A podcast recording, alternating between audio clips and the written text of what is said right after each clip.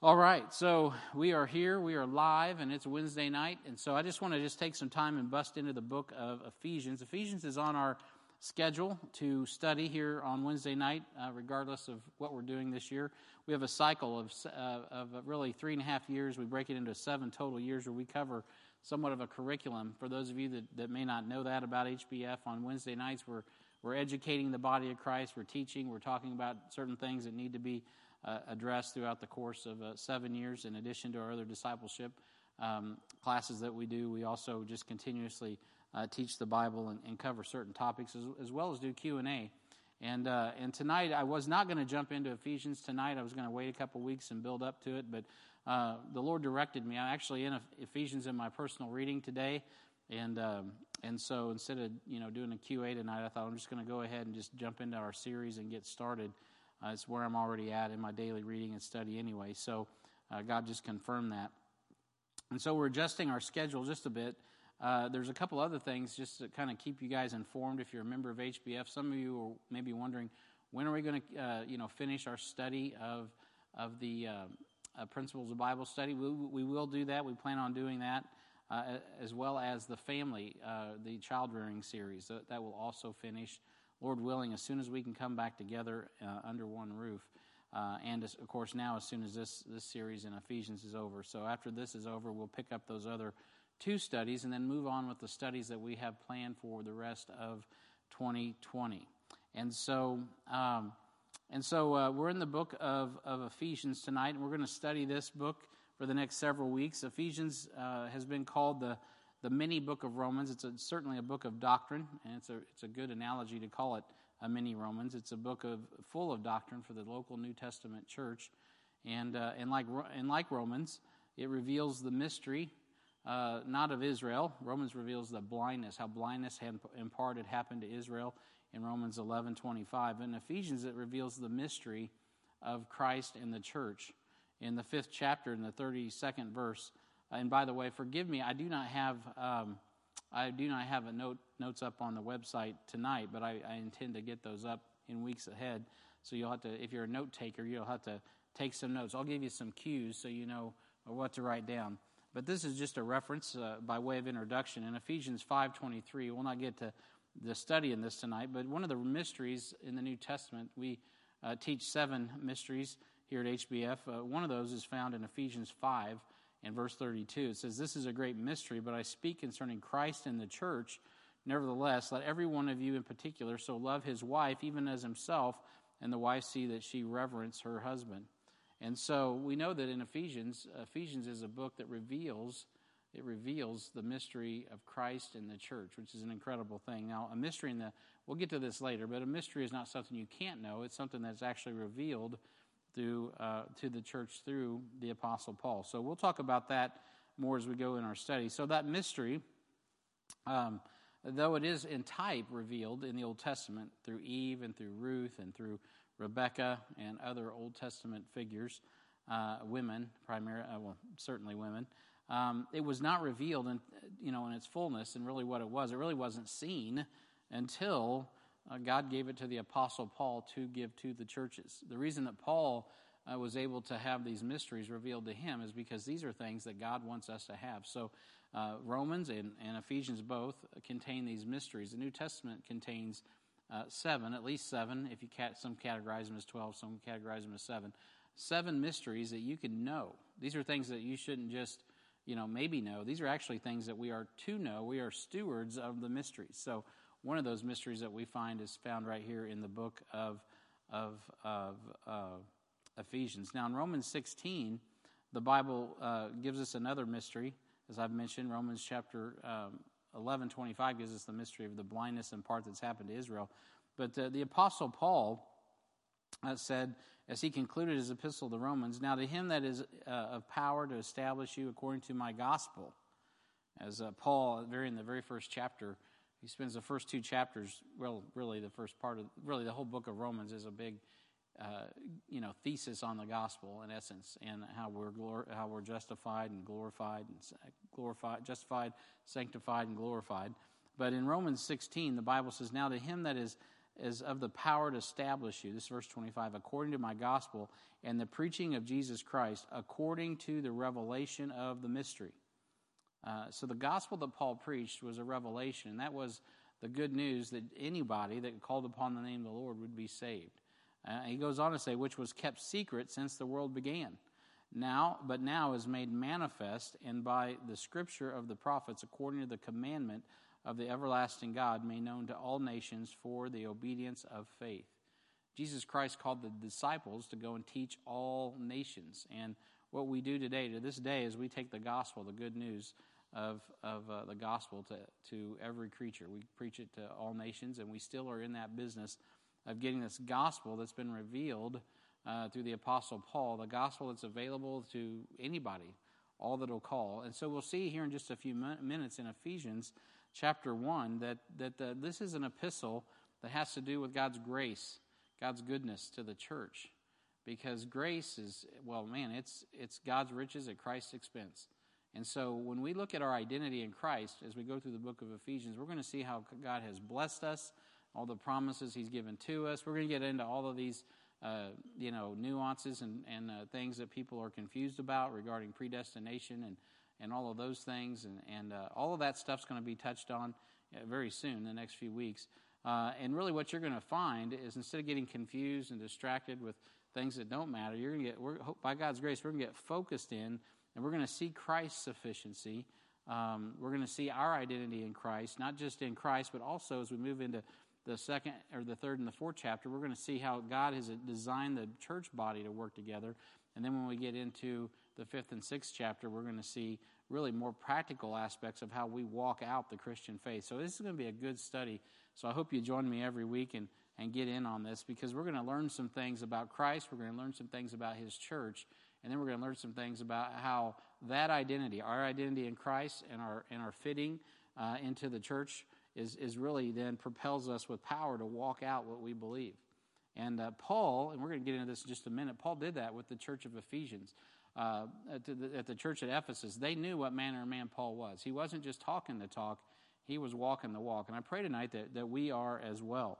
So if you have your Bibles, let's look in Ephesians chapter 1. Ephesians chapter 1.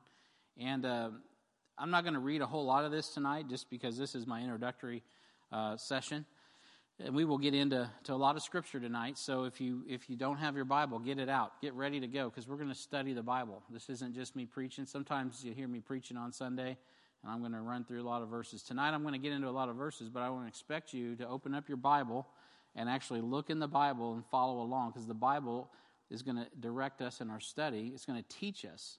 And the Holy Ghost, the Bible says in John that the Holy Ghost is our teacher. As Jesus was praying, he prayed the Comforter would come, and that he would teach us all things whatsoever he said to us. And so that happened in Acts chapter 2. So since Acts chapter 2 till now, the reason we can understand the mysteries that God has given to us, the reason we can understand this book, is because God has given us as the church individually, when you get saved, the Spirit of God, so that you can understand the Word of God. So open up your Bibles tonight to understand God's Word. And let's ask the Lord once again to just anoint this time in regard to our understanding, to quicken our understanding, so we can learn the things that God has for us from his word. Heavenly Father, once more I come to you in prayer tonight, and I pray, God, that as people are joining us, they're coming online. I know it's just after dinner time for many people, and people are moving about, and it's beautiful weather today. For those that are joining us online right now, I pray, God, that you would just settle them right now, that you would settle us all in to really focus on your word. This is not a time of entertainment so much as a time of teaching. It's a time to really learn something from your word.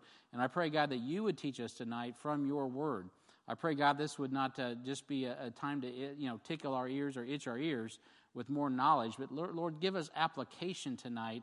Give us an ability to really learn something that will profit the body of Christ, that will profit us as Christians, but most of all, that will glorify the Lord Jesus Christ. We thank you, and we ask this in Jesus' name.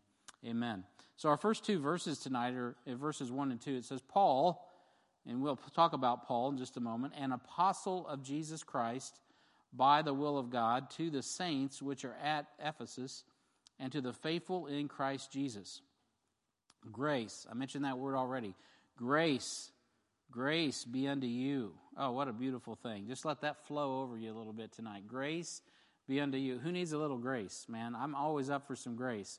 Grace be unto you. Hey, how about some peace tonight in a time of COVID? And peace. Grace and peace. Where's this coming from? From God our Father and from the Lord Jesus Christ.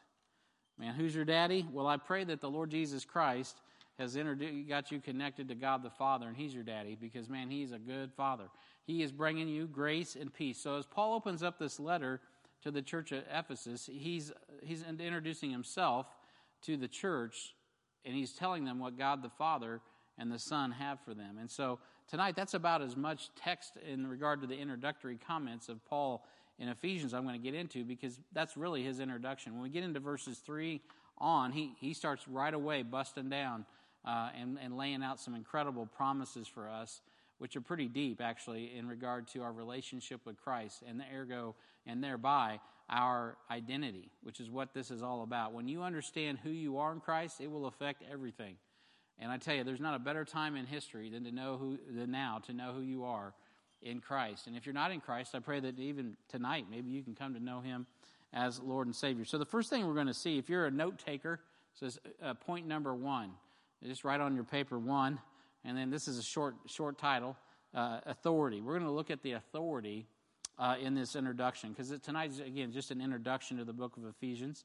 And so you can see some things just in the Apostle Paul's introduction, and that's number 1. Number 1, we see authority. And you say, what do you mean by that, Brian? Well, I'm glad you asked, and I'm going to tell you. So the authority, first thing that we see is Paul's authority in verse 1. Notice he says, Paul, an apostle of Jesus Christ. But how's he an apostle of Jesus Christ? It says, by the will of God.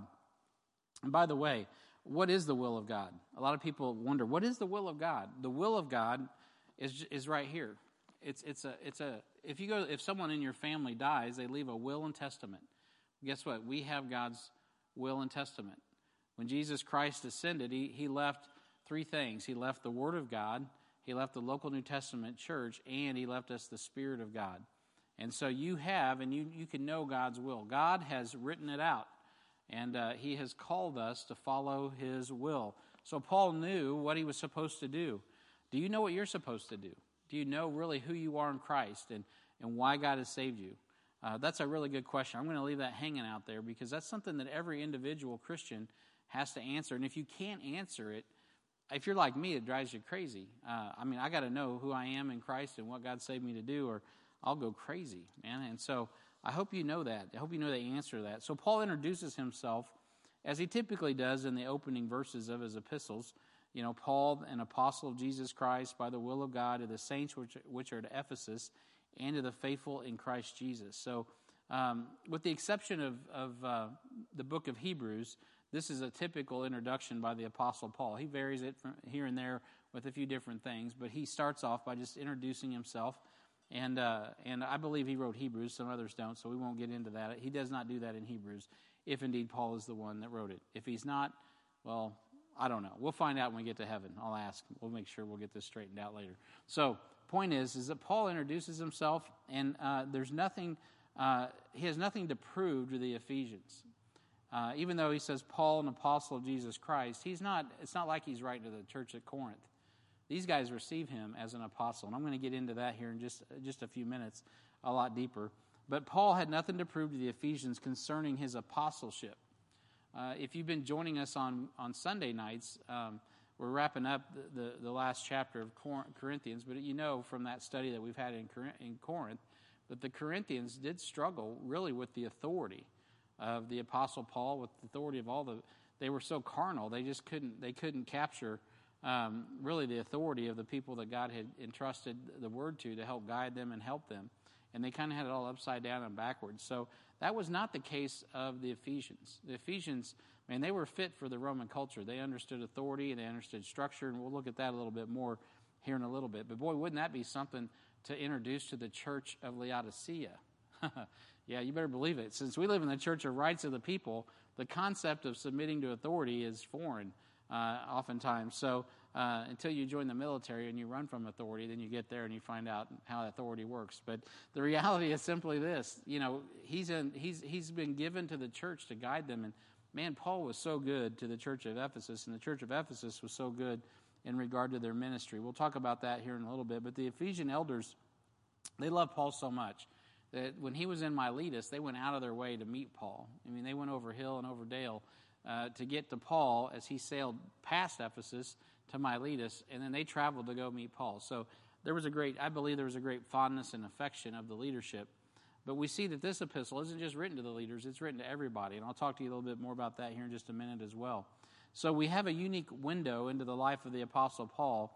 And I think this is a great epistle and a great opportunity to kind of look at the relationship that Paul did have. You can look in Corinthians and you can see the relationship Paul had there as well. In both cases, the Apostle Paul invested heavily in those churches, but he got really different responses from the saints there. So in Ephesus, Paul had a really warm relationship with the saints. And so if you have your Bible, turn over to the book of Acts. We're just going to look at the text. Now, this is really text that we've been covering in our time together on Sunday morning, so it should be familiar to some of you. The book of Acts, chapter 20. Acts chapter 20. It says in Acts 20 and verse 17, and from Miletus he sent to Ephesus and called the elders of the church. This is what I was just referring to. He had already sailed past Ephesus on his way to Jerusalem at the end of his third journey, and now he stops and he sends for the elders to come and visit with him. And he says, and he called the elders of the church, and when they were come to him, he said unto them, "You know from the first day that I came into Asia, after what manner I have been with you in all seasons." And so he reminds them that, he has spent some time in Ephesus, right? He has spent some time with these folks. Paul founded the church at Ephesus. He helped the church planning couple named Aquila and Priscilla in about AD 52. So you figure it's about a decade from the time that he writes this epistle to the Ephesians from the time that was planted. It was about a 10-year-old church. HBF, it's hard to believe, we're 18 years old this year. And so we've been here for 18 years, and that's a long time. So it's amazing. But, we get epistles as well. I just saw a video this week of 2008, me and Doug Pearson in Nepal. And just all the memories come running back of all the things that God has done in that amount of time. It's so amazing. And so when you look at what God does in time, it's absolutely outstanding. So I'm getting nostalgic because I'm getting old. But anyway, so Paul, he's left Corinth after spending about 18 months, and he heads on down to Ephesus with Aquila and Priscilla. In Acts 18 and verse 18, the Bible, and you can flip over there just a couple chapters back. Go back there in Acts 18 and verse 18. The Apostle Paul says there, in Acts 18 and verse 18, he says, "And Paul, after this, tarried there yet a good while, and took his leave of the brethren, and sailed thence into Syria, and with him Priscilla and Aquila." And I'll just pause here. It's interesting to always note that it's not always Aquila, the male, and Priscilla. Sometimes it's Priscilla and Aquila. "Having shorn his head in Cenchrea, for he had a vow, and he came to," here it is in verse 19 of Acts chapter 18, "Ephesus, and left them there. But he himself entered into the synagogue and reasoned with the Jews. When they desired him to tarry longer time with them, he consented not, but bade them farewell, saying, I must by all means keep this feast that cometh in Jerusalem, but I will return again to you if God will. And he sailed from Ephesus." So we see here that Paul initially drops into Ephesus. He brings Aquila and Priscilla with him, which is important to know. And then back in our text, you can go back to Acts chapter 20. We're going to pick it up there in verse 19. And so in Acts chapter 20, the text picks up. What's he doing in Ephesus? Well, he's serving the Lord with all humility of mind.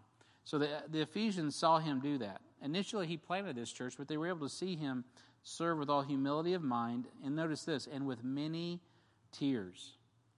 I hate to admit this, but everybody was going by yesterday, and it choked me up just because it was so nice. And I was like, man.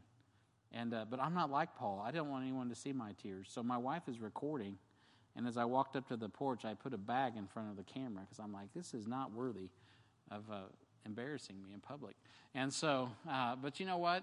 God God knows what our tears are doing. I mean, he got them in a bottle, the Bible says. And so really think about, what do you cry over? I mean, do you sit around crying over movies that aren't even real and plots that never happened in real life? Or do you cry over things that matter? And I tell you what, if you've not cried over the things that Jesus is crying about, then, shame on us. We need to be, Paul, the ministry brought tears to his eyes. Sometimes it's tears of joy, like for me yesterday. And sometimes it's, there's other times it isn't tears of joy and it's anguish. But you know what? Paul was so close to the Ephesians. They'd seen him cry in the good times and they'd seen him cry in the bad times. And so, Paul was close to these folks. And it says here that he, I lost my place. Oh, and he kept back nothing. I don't want to get past that too. So it says, and they saw him with temptations, which befell me by the lying in wait of the Jews. So they saw him under pressure. Paul was always being pursued by the Jews, and literally they were trying to kill him.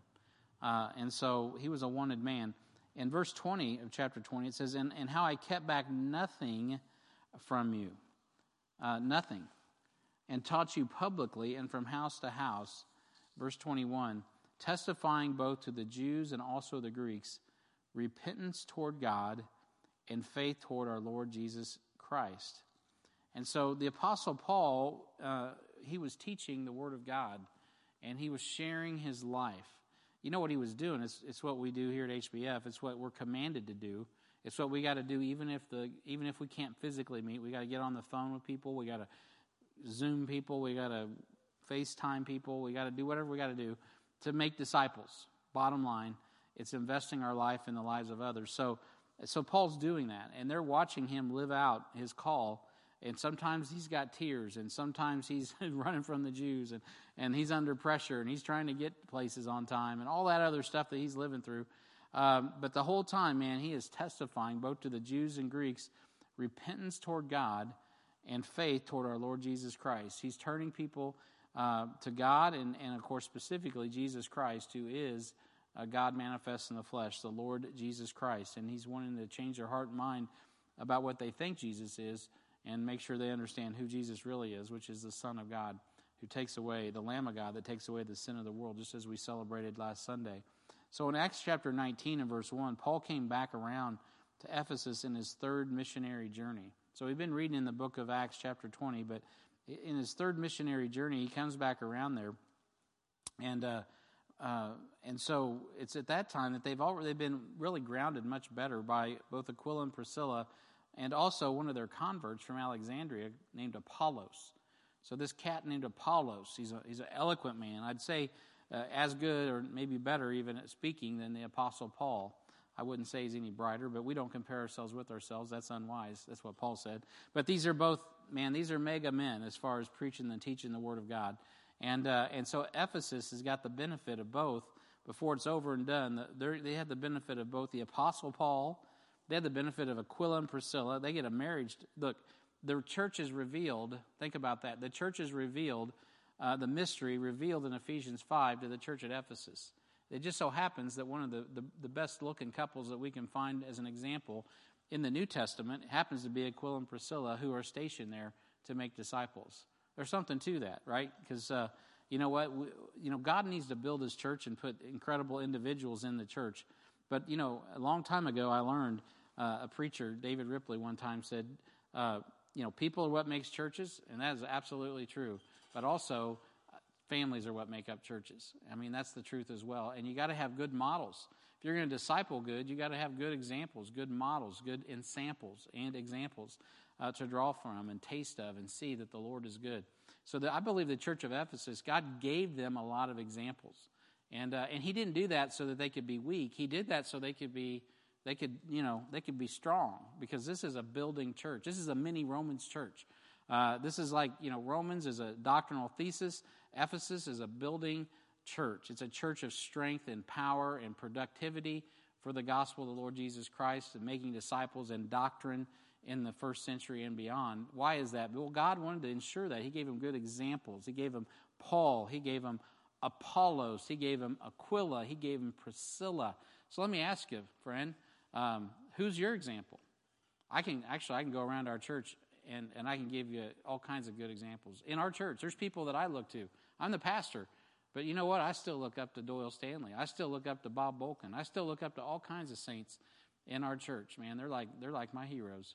And so, and I shouldn't name names because then I'll forget people, but I'm just using those as examples off the top of my head. There's many more of you, so please, let's not fight over that. But the point is simply this, is that God puts people in your life that are examples and in samples. And it's an incredible thing. And so this is a church that had that. And so it was during this third missionary journey that Paul spent 2 whole years investing. And, you know, a long time ago, a friend of mine said, love is spelled time. Of course, I'm sure he heard that on a jingle somewhere. But it's true, and it's a principle that's true. And so Paul put some time in the church at Ephesus. And while he did, he didn't just sit there and hang out with them on the couch drinking coffee, you know, in the coffee shop, listening to guitar music. Nothing wrong with guitar music. But the reality is they were out doing the ministry, man. They were getting it done. They were teaching in the school of Tyrannus, if you remember back in our sermon series, and they're out planting churches. They're sending out, they plant 7 churches in Asia. I mean, this church was busy. Send them out. There were 12 men in John chapter, or in Acts chapter 20, I believe it is. Was it Acts chapter 20? Forgive me. It was Acts chapter 20. Yeah, and verses 3 down through 12. These disciples, these followers of John the Baptist, they hadn't even received the Holy Ghost. It just so happens when Paul meets them and gets them straightened out in their doctrine and they receive Christ as Lord and Savior, they then receive the Holy Ghost. There's 12 of them, just like the 12 apostles. I mean, God just kept providing and providing for Ephesus. I believe this, if you're faithful with what God gives you, he will give you more. But if you're not, he won't, you know, so... we need to make sure we're faithful with what God gives us. Be content with the things that you have. Godliness with contentment is great gain. You got to take care of what you got, or God's not going to give you any more. So in your life, who are the examples? Who are the people that you are called to serve? Right? Who are you supposed to be an example to? But also, who do you look to for examples? I just was talking with a couple recently in pre-marriage counseling, and I was just talking to them about how important it is. Not only to have these biblical principles, but to really look around and scan. And you hope that you find biblical principles that represent marriage, let's say, in your family. You hope you see that inside of your own parents. And man, I'm blessed. I think my mom and dad, there's so many things. They were just good examples of. My dad was, man, he gave me some good examples. Sometimes better, sadly to say, he didn't go to church, but sometimes it was better than some of the men I've seen in church. And so, if you want to find people in your life that you can learn from. The Word of God's the ultimate authority. But what's really awesome is when you find that authority working in other people's lives, then you can sample it, then you can taste it, and you can kind of see, man, the Lord is good. What the Lord says, when applied, works in people's lives. It's still just grace, grace unto it. It's grace and peace. I mean, we all need God's goodness and we all need God's grace. But it's clear that the Ephesians knew Paul. And they had a really close and personal relationship with him, and so he was in this metropolis of Ephesus. This was a Roman city. This was a major city. This wasn't some, you know, podunk little town on the side of the road. This was a mega city in the Roman Empire, and Paul was there making a dent in it, and it was incredible. So if you have your Bible, let's look at. I told you we're going to be in the Bible. Let's go back to Acts chapter 19.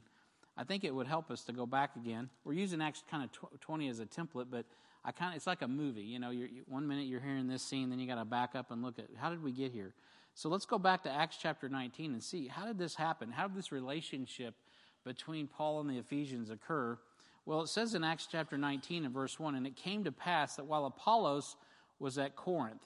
Now, in Acts 18, the apostle or Aquila and Priscilla had, in essence, led Apollos to Christ. He was a great orator, but he was still preaching the baptism of John. So he's running around saying, repent, the kingdom is at hand, and get your hearts right. The Messiah is coming. And Aquila and Priscilla are like, hey, Apollos, come over here.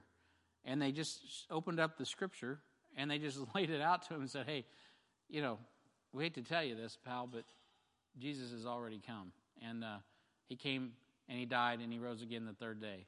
And John the Baptist, the guy you're following, he died in prison. And Herod killed him. You know about that? Well, after that, this is what happened. So the Messiah that you're preaching about, he came, He's died and he's resurrected. So Apollos is like, woohoo! He gets on board, and he's preaching Jesus. So Apollos was already eloquent. He was already educated. He had a lot of tools. Man, praise God when someone like that is brought into the kingdom of God, and God can use them in a mighty way. God saved some people. Maybe you're listening to this tonight, and you're like watching me going, dude, that guy is rough as a cob, man. He's not articulate. He is not educated. I could do such a good job. I would do so much better. You know what I would tell you? You're probably right. But first, you need to be saved. You need to have the Holy Ghost inside of you. That's what Apollos needed. And then God just put gas on a flame, and that guy took off. And so, man, I hope that's you. I hope someone out there that is lost right now, that is a gift to the body, that doesn't even know it yet, gets saved. Maybe you'll hear this message tonight and get saved. That would be awesome. But it came to pass that while Apollos was at Corinth, Paul, having passed through the upper coast, came to Ephesus. Now, this is Acts chapter 19 and verse 1. Finding certain disciples. And he said unto them, Have ye received the Holy Ghost since ye believed? And they said unto him, We have not so much as heard whether there be a Holy Ghost. What are you talking about, Holy Ghost? So this is the opposite of today, where the concept of the Holy Ghost is misrepresented and twisted in the church. At this time, there were people that were hanging around wanting to learn about Jesus that never even heard of the Holy Ghost. They didn't know what the Holy Ghost was even about. And so Paul teaches them, and he said unto them, Unto what then were ye baptized? What are you identifying with? What are you doing here? And they tell him, and they said unto him, and they said unto them, Unto what were you baptized? And they said unto John's baptism. So what that means then is that they were still under the impression that they were waiting on the Messiah to come. Again, like Apollos, and probably disciples of Apollos, the truth be known, or his influence. And then verse 4 says, Then said Paul, John the Baptist, verily baptized with the baptism of repentance, saying unto the people that they should believe on him which, and emphasize this if you're marking in your Bible or taking notes, him which should come. Right, looking forward to the Messiah after him, that is, on Christ Jesus. So you see how Paul plugs in Christ Jesus. Now notice again, if you're a Bible believer, every word of God is important. So notice right before verse 5 and verse 4, it doesn't say on him which should come after him, that is Jesus Christ. In this case, he says, this is Messiah Jesus. Not Jesus, Messiah. He's making the point, even in the way that Christ Jesus is worded, that Jesus Christ has already come. He is the Messiah, and he has arrived, right? And not only has he arrived, he's ascended, and he's left the Spirit of God to teach us all things whatsoever he said unto us, what I was already talking about earlier. So when they heard this, they were baptized in the name of the Lord Jesus. And so these guys got baptized again because they recognized that they were identifying with the wrong message. And they identified with the Lord Jesus Christ and the gospel that was being preached by the Apostle Paul. You know, sometimes in our church, we'll have someone that gets baptized again. What's that all about? Well, because they think, well, it's because to be a, quote, Baptist, you got to be baptized in water. But it's actually the opposite of that. The reason that you'll often see people get rebaptized is because what we are looking for in a Bible-believing local New Testament church is that people have a proper understanding of the Holy Ghost. And what I mean by that is the Bible's really clear that when we get saved, our souls are sealed until the day of redemption. We'll get into that in a few more weeks in Ephesians in a lot more detail. But just for clarity tonight, there are people today that go to church. They're religious. They're kind of like these guys that were following John the Baptist's baptism. Right? They weren't bad folks. They were well-intentioned, and they, in essence, were working with the information they had, but it wasn't complete. It wasn't founded in the reality of what Jesus Christ had done on the cross and his finished work. And so Paul had to present to them who the Messiah was and what he had done and how their faith does no longer rest in what's to come, but in what has already come. And so a lot of time, there's really only two ways. There's only two paths. You can boil all religious activity down to two things. One's true and one's false. One is called grace. One is access to God by grace through faith in Christ Jesus alone. We'll talk about that a lot in Ephesians 2. And the other is works, and that's what it boils down to. It's either grace or works. And so you can name a number of religions, and I don't care which one. I don't care what name's on the door. But at the end of the day, all of them, typically, they're all going to be works. You have to do something to be saved. You have to, you know, when you do 10 jumping jacks or 50 Hail Marys or whatever, you're going to earn favor with God. I used to think that before I was a Christian. I thought someday I'm going to get baptized in water so I can be saved, because for some reason in my mind I thought that I had to get in a tank full of water in front of a bunch of people and get baptized to be saved. Well, that's not what the Bible teaches. The Bible says I need to call upon the name of the Lord to be saved. And what ironically what happens is when someone places their faith in the finished work of Jesus Christ, they are baptized, but they're not baptized in water. They're baptized, by, the Bible says, by the Spirit of God. And it's not a second blessing. It's the blessing that happens when you get saved. It's immediate. Upon professing faith in Christ, if you're sincere in heart and you believe what the Word of God says and you call upon the name of the Lord, the Bible says that you are saved. And with that, the indwelling of the Holy Spirit, it happens. Christ is in you, the hope of glory. He seals your soul. That's called the baptism of the Holy Spirit. And it's called, in Ephesians, it's called the one true baptism, Ephesians 4. We'll get to that as well. And in 1 Corinthians chapter 12, it's also spoken of. That's how, when we come into Christ, that's why we're also connected to the body, because we're all baptized into Christ. So then, that's it. Faith in Christ, man, that puts you in Christ. That's a spiritual baptism. That comes free. All you got to do is call upon the name of the Lord to be saved, trusting what Jesus Christ already did, trusting His faith, trusting His work, trusting His redemptive power, and by faith you call upon the name of the Lord and are saved. The Bible says you are in Christ and Christ is in you. You are spiritually baptized. Then, after that, it's time to get in the water and show everybody publicly what Christ has already done spiritually, because you're as good as dead, buried, and risen again. So praise God for that. That's what we call believer's baptism. So believer's baptism is awesome. It's one of the two ordinances God has given the church. And man, I tell you what, if you need to get baptized, call me up. We'll get it all fixed up. I don't care what's going on. We'll fix it up. We'll get it done. We'll put you on the screen, and everybody in the world will get to see you get baptized. That'd be pretty cool. But baptism's important. Believer's baptism's important. But it's not more important than getting saved. It's not a works-based economy. We aren't working our way into God's favor. We have God's favor as soon as we call upon the name of the Lord. The real issue is really, what do we do with Jesus Christ, His death, His burial, and His resurrection? If you're not putting your faith in His finished work, you're probably putting it in yourself or some work that you're doing. You're trying to earn favor with God. That's not faith. That's not grace. You're not going to get it there. And so make sure that you got your faith in the right thing. So the Apostle Paul, he's trying to explain all of this to these guys. They're good guys. They're not bad guys.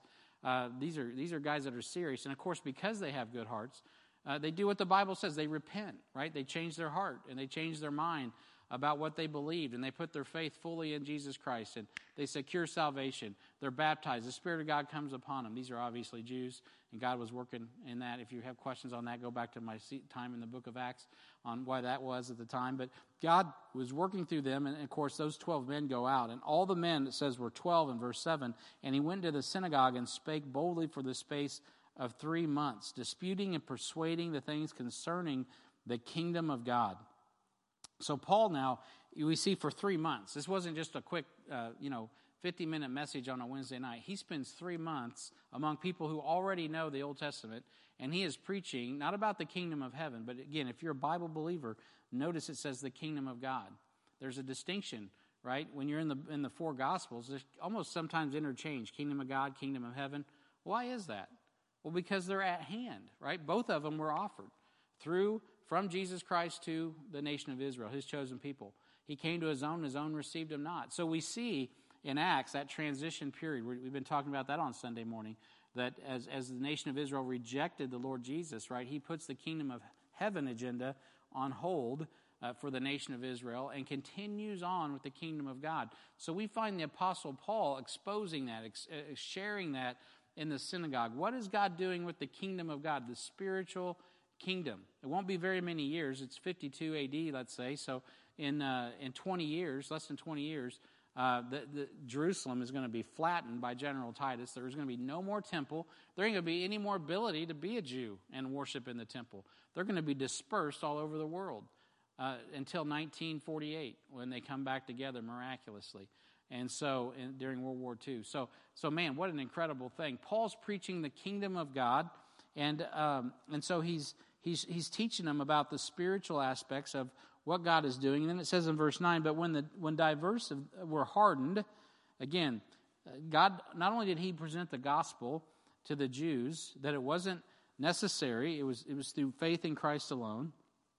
Not that the law was bad, but faith in Christ. Jesus was their Messiah. He preached that in Jerusalem, Judea, Samaria, and the uttermost parts of the earth. Now, I know we use that really kind of in a devotional aspect as a great template and a model to kind of plan your mission strategy, and we do that. We actually, our strategy for missions is based on Acts 1:8.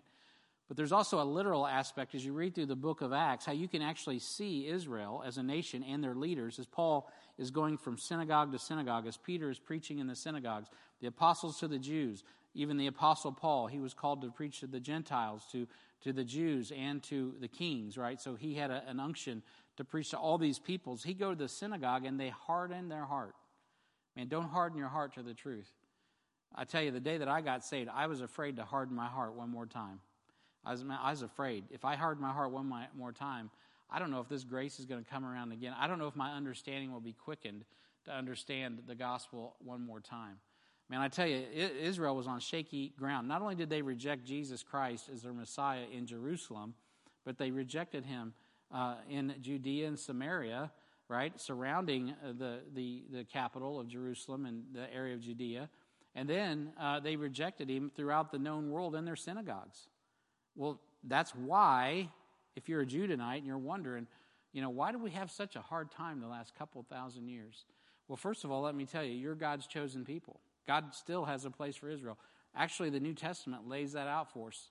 You're an elect group of people. Romans 9 through 11 speaks about that, and he's got promises for the nation of Israel he's going to fulfill. But, man, I tell you what, the hard times for Israel are not over. And so it behooves you to understand what I'm saying about the gospel, just like the Apostle Paul, just beseeching the Jews, would you get a hold of the kingdom of God? Would you get a hold? I know God has physical promises to you, but for a moment, focus on the spiritual promises that he's already delivered through Christ. So important. And so Paul goes on, as they harden their heart, it goes on to say, but when diverse of them hardened, and this is verse 9, and believed not, but spake evil of that way before the multitude, Paul said, that's it. I'm out. He departed from them and separated the disciples, disputing daily in the school of one Tyrannus. So Paul leaves the synagogue, and he says, you know what? This is unprofitable. I'm going to take my disciples out of this environment because we're not going anywhere. And I'm going to go to the school of Tyrannus, and this is where we're going to do our operation. Now notice this in verse 10. And it says, and this continued by the space of 2 years, so that all they which dwelt in Asia heard the word of the Lord Jesus, both Jews and Greeks. Man, so for 2 years, our Bible Institute goes 4 years. This is a 2-year Bible Institute. And man, they had everyone in Asia, everyone in modern-day Turkey heard of the Lord Jesus Christ, whether you were Jewish or you were a Grecian, which is in essence just a Roman citizen in that area. The Greeks had the influence. So if you could speak Greek, and you were a Roman hanging out in that area at that time, or a Jew, chances are you have heard of this gospel that the Apostle Paul preaches. I mean, what an incredible thing. Would to God we would have that kind of influence today. So the Apostle Paul, I say all that just to say this. This is the kind of influence that Ephesus is having. This action is happening in Ephesus. And so back to Acts chapter 20. Let's go back to where we were. I'm going to go back into Acts chapter 20 and verse 22 now. And it says this. And now behold, this is the Apostle Paul. This is a swan song, and I've just kind of given you historical snippets of his relationship with them as they have watched him serve the Lord with all humility of mind and with many tears and temptations. This is why they have seen him go through the ringer. They've seen him, you know, we saw the goddess of Diana. They've seen him, he was ready to get up there and get into it in the amphitheater. And the wisdom of the Ephesians was like, nah, Paul, you probably don't need to do that. They literally withdrew him from that to save Paul. So Paul had a very good relationship with the Ephesians. He goes on to say in verse 22, and now behold, I go bound in the Spirit unto Jerusalem, not knowing the things that shall befall me there, save that the Holy Ghost witnesseth in every city, saying, where am I at? The bonds and afflictions abide in me, or bide me. meaning that he's getting ready. Everywhere he goes, the Holy Ghost keeps reiterating to him, when you go to Jerusalem, it's going to be tough sledding. Verse 24, but none of these things move me, neither count I my life dear unto myself. Right? Paul's saying, I'm ready to die, so that I might finish my course with joy and the ministry which I received of the Lord Jesus to testify the gospel of the grace of God. And now there's the grace of God. The grace of God, that's how he introduces his epistle to the Ephesians. And now, behold, I know that ye all, among whom I have gone preaching the kingdom of God, shall see my face no more. Now notice this in verse 26. Wherefore I take you to record this day that I am pure from the blood of all men, for I have not shunned to declare unto you all the counsel of God. And so when we talk about Paul and his introduction to the Ephesians, and I've mentioned to you that, you know, when he comes into Ephesians 1 and 2, and he's talking to the Ephesians, this isn't like some figurehead. This isn't like, you know, some person they don't know. This Apostle Paul, he has cried with them. He has served with them. He has invested in them. He poured everything. It says he didn't shun to declare the whole counsel of God. Everything that the Apostle Paul knew, he was teaching them. They had a repository of information that the Apostle Paul was just putting into them. And he shunned not to declare unto them the whole counsel of God's word. He also let them know that they would see his face no more. But that didn't mean that he wasn't thinking of them. Praise the Lord. You know, I think about Gwayne Arney. You know, he's just lost his uncle tonight. Man, that's tough. Yeah, this COVID situation has been tough on people because you can't always see people face to face. And even when you do, I just saw some relatives and for my birthday, you know, and I can't hug my own mother. I mean, man, what a mess. And you know, you want to be with people. The Ephesians wanted to be with Paul. They weren't going to see his face anymore. But you know what? You know what Paul did do? Well, you know what he did. That's why we're talking about it tonight. He sent them a letter. You know, a good thing to do at a time like this to people you love is just write them a letter. Write them an email. Send them something. A handwritten letter goes a long way. I've been corresponding, just little messages back and forth with missionaries and different pastors. I had a pastor today from our sending church send me a message. I was nice. It was sweet, you know, and I'm like, praise the Lord, you know. Philadelphian love goes a long way. And so we need to definitely, take each other into consideration and do that. And I just want to say for HBF, this is primarily an HBF audience. So HBF, man, you're awesome. You guys do that, and I just want to continue to encourage you in that. So Paul was doing a good job. He was writing the epistle from his house arrest in Caesarea or in Rome. He had that. He actually moves again eventually. I give away the story from our time in Acts. He'll go from Caesarea and eventually take a journey via ship up to Rome, and it'll be an exciting series when we get into that. But while he's in arrest, his first arrest in Rome, he under the Roman authorities, he writes these epistles, and I'll talk to you a little bit more about that in a minute. But if the Romans would have comprehended, I can just envision Paul sitting around in the Caesarean palace. You know, he was under a guard every day, every 6 hours, I believe it is. They're switching out Roman guards so that he's chained to somebody. He's being treated well. He's eating well. He can see visitors. He can do his own business. But in the meantime, he's sitting at a table, you know. And he's writing, or he's dictating to a scribe, or however he got the book of Ephesians out, and just, you know, right over here, 6 feet. That's, you know what that is right now? 6 feet is what they're telling us to do for social distancing, the physical distance between somebody. 6 feet away, he's got a Roman soldier sitting there with a chain, maybe 3 foot. I don't know.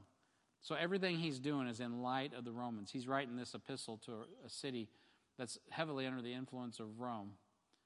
It's a mini Rome, so to speak, and he's writing his epistle underneath. If the Romans would have understood the impact that these epistles would have had upon the Roman Empire, they would have said, "You do not write another epistle, and you do not let those things go anywhere, because the Word of God turns the world upside down."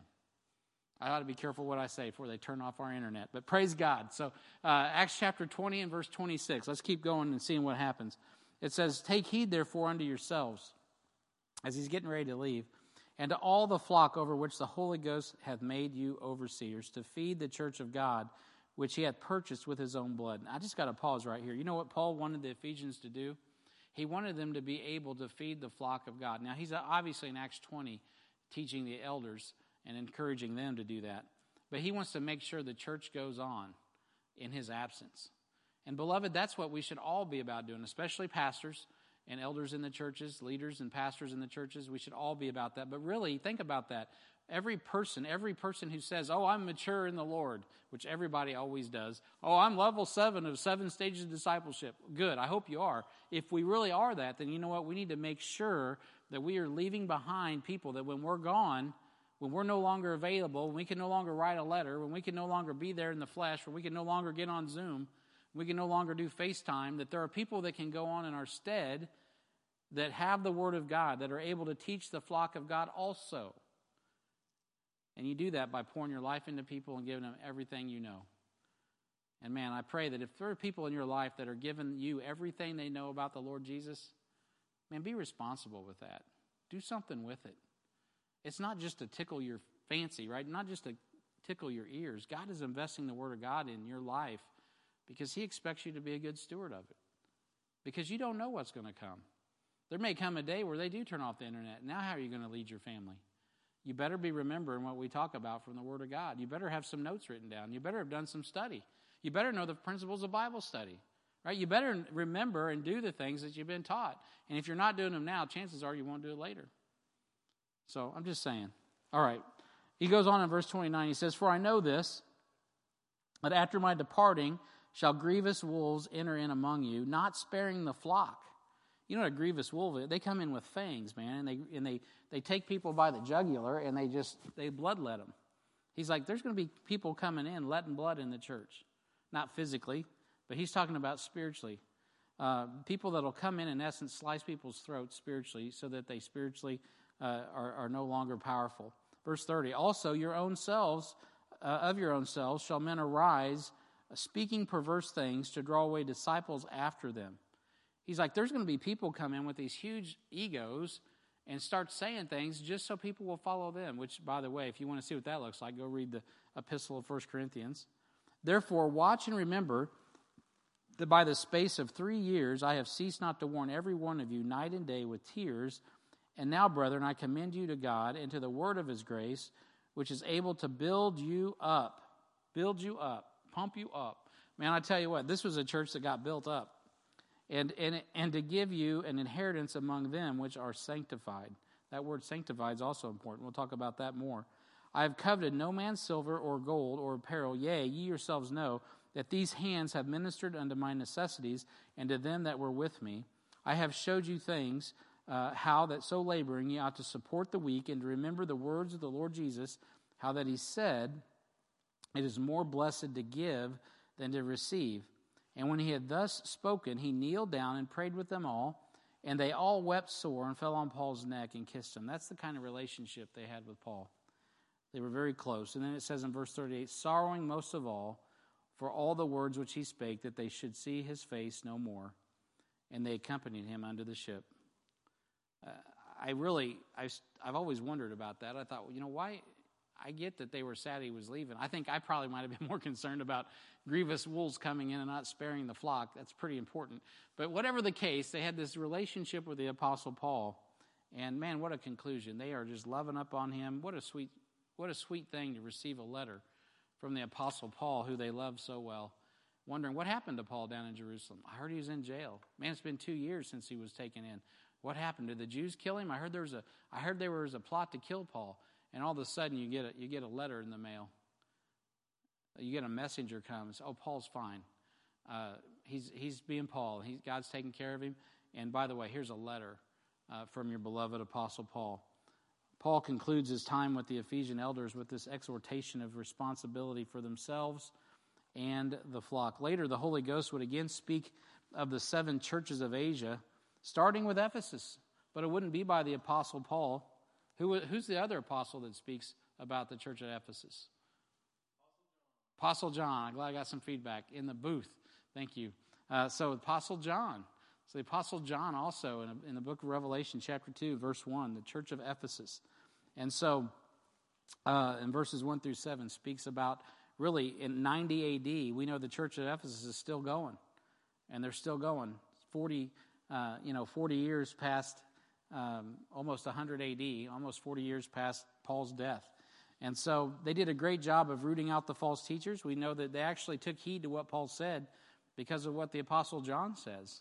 And then there's some other areas that they need to adjust, which isn't that the case with all of us. We ebb and flow, right? We go from the pendulum kind of swings. We do one thing well, and then we forsake something else. So they get some correction and instruction. But this is a practical lesson for all industrious discipleship, bodybuilding churches. In the Living Faith Fellowship and among our other churches that I would consider our fellowship of churches, regardless of what your little group is that you put on your name, man, I tell you what, many of us are very industrious in regard to missions and discipleship and teaching the Word of God. We're serious. We're not kidding about making disciples that make disciples that plant churches and do missions. And so praise God for that. But there's also a lot of things that we can learn, because as good as the Ephesians were, they had some problems. And so I got more to say about this. I'm not going to get through my introduction on the introduction, but we'll pick it up next week. But let me just leave you with some practical things, because there was a time in my life when I was wondering, why should I submit to this structure that this church has? If you're at HBF, it's why should I submit to discipleship? Why should I go through discipleship 1? Why should I go through discipleship 2? And why should I be involved in my case, it was Shepherd School here at Heartland. It's Heartland Bible Institute. If you're at another church, it might be Living Faith Bible Institute or I don't know what they call it up in Rochester or Maple City. Every local New Testament church that has an advanced discipleship calls it something. And so why would I submit to that? I'll be honest with you, I didn't even think about discipleship. Earl Cross, when he led me to Christ, he just started me in discipleship. It's like a baby with a bottle, just stick it in the mouth and away you go. I just started eating, and once I started eating, I wanted more. So discipleship 1 was pretty natural. It just happened, organically. But discipleship 2 was a decision. I had to make some hard decisions when it came to D2. It was a point of consecration. And then beyond that, HBI, or Shepherd School, was also a decision. And I sat with a pastor one time, and I said, hey, pastor, you say Bible colleges are not the model of the New Testament. It's a local New Testament church, and I see all that. But what's the difference between the local New Testament church and a Bible college? And he gave me some examples and all of that. And I'm saying, but can't the Holy Spirit of God use someone to, teach the Word of God that doesn't go through the Bible Institute? And he very wisely said, absolutely. He says, I never went to a Bible Institute, and I'm a pastor. I'm like, oh, yeah, that's a good point. So definitely you need, Charles Spurgeon was never ordained officially. He should have been, but he wasn't. I don't know why. God blesses. God can do a lot of things. God can do what he wants to do, okay? But the reality is this, and this is what the pastor told me. And I want to share a verse with you after this, because God confirmed in the Word why I needed and it goes right along with what we're talking about here with the Ephesians and the Apostle Paul. Why did I need to go on with advanced training? Why did I need to submit to the structure of that local New Testament church? Well, he went on to say, you don't have to go to our institute, but it's there for you if you want it, and it's a really good thing to do. And you know what? That was a really gracious. He gave me was grace. He didn't hit the table. You must go here to do. It wasn't the law. It was like, well, God can do what he wants to do in your life, but this is a great opportunity. This is the way that we impart knowledge. And it was about that time that God gave me a verse in 1 Thessalonians 5, in verse 12. It says, and we beseech you, brethren, know them which labor among you and are over you in the Lord and admonish you. It says, know them. How well do you know your pastors? How well do you know your deacons? How well do you know the ministry heads in your church? You should. And esteem them very highly in love for their work's sake, and be at peace among yourselves. And God used that passage in my life, and I wrote it down in the back of my Bible. I marked the date. It's not this Bible. It's another Bible I've got. I've still got it in there, where God said, Brian, this is what you need to do. You need to go, and you need to watch, and you need to observe, and you need to learn. You need to sit underneath these men. You know what? That's what the Ephesians sat underneath the Apostle Paul, not just for 2 years, but from 52 A.D. to 62 A.D., for a decade, they got to watch his life. Whether he was in Ephesus teaching in the school of Tyrannus, or whether he was, moving about, doing his missions work, or whether he was writing them an epistle, or whether he was, sitting around in jail, or whether he was being pursued by the Jews across, Achaia, whatever the case may be, they watched the Apostle Paul. They were able to sample his life and see that, you know what, he's the real deal. This guy's authentic. He is not playing. And you know what? You need people in your life. And if you have people in your life that are like that and people that will impart the word of God to you, everything they know, the whole counsel of God's word, then why in the world would you not take advantage of it? I mean, I don't know why you wouldn't.